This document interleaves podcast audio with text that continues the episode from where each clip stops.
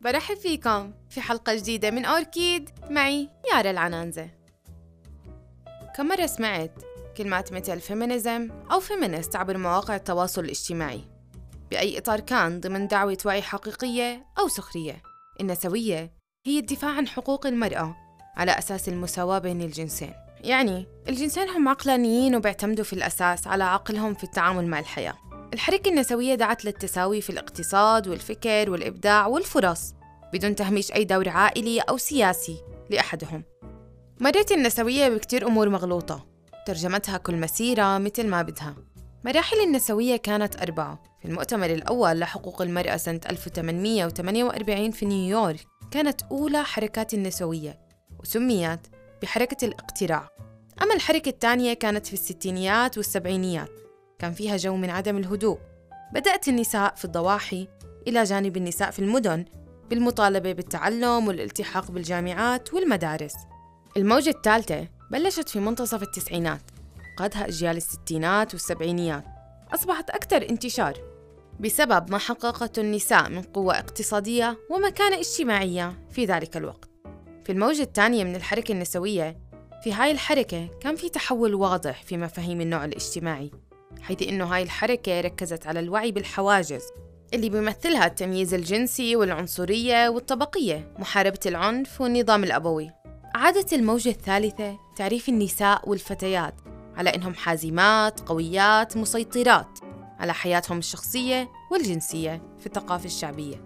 الموجة الرابعة بدأت في 2010 ل 2012 ركزت على الاغتصاب والتحرش فتح الجسد وتأطير النساء بأجسادهم فقط. حيث ظهر شعار في هذا الوقت بحكي جسدي هو حقي. الحركة النسوية مستمرة في تأصيل الكثير من الوعي في المجتمعات لنشر ثقافة المساواة بين الجنسين اقتصادياً، فكرياً، إبداعياً ومهامياً. بحب إني أحكي لكم عن موضوع كتير مهم وهو النظام الأبوي كونه مرتبط جداً في الحركة النسوية. هذا النظام هو نظام اجتماعي افتراضي. بيكون في للأب أو الشيوخ سلطة مطلقة على مجموعة الأسرة بالتبعية. يمارس رجل واحد أو أكثر سلطة مطلقة على المجتمع. يعني مثل إنه ما بتقدري تسافري لحالك بدون إذن أحد رجال العائلة. مع إنك عارفة إنك عاقلة بالغة راشدة وهذا فقط نوع من التحكم الغير مبرر أو مفهوم في مجتمعاتنا. النظام الأبوي نظام بدعو بشكل كامل لعدم المساواة بين الجنسين بحيث إنه بيستبعد النساء حتى من اختيار ما هو أفضل إلها أو بإعطائها حريتها في الاختيار بين طرق حياتها. هذا النظام بشكل عنف خطير ضد النساء بحيث أنه بيعطي الحق لشركاء حياتهم بأنهم يكونوا متسلطين متحكمين في أمور حياتها وشخصياتها حتى. النظام الأبوي نظام ركيك زائل لأنه يدعو لتأصيل عادات جاهلة ومليئة بعدم المنطقية. أما الحركة النسوية الحقيقية فهي حركات قادرة على صنع فرق في مجتمعاتنا كوننا قادرين على عدم وضعها في محطات سطحية إحنا بغنى عنها.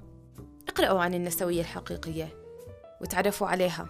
نموا وعيكم تجاه النساء واعرفوا إنه إحنا شركاء ولا يملك أحدنا أي سلطة أو دور تسلطي على الآخر. شكرا لاستماعكم هاي الحلقة. أتمنى تشاركوها مع حدا مهتم أو من خلال مواقع التواصل الاجتماعي. وبحب أطلب منكم إنكم تشاركوني تجاربكم من خلال مواقع التواصل الاجتماعي في الوصف. دمتم بود. هذا العمل برعاية مجتمع مشكا.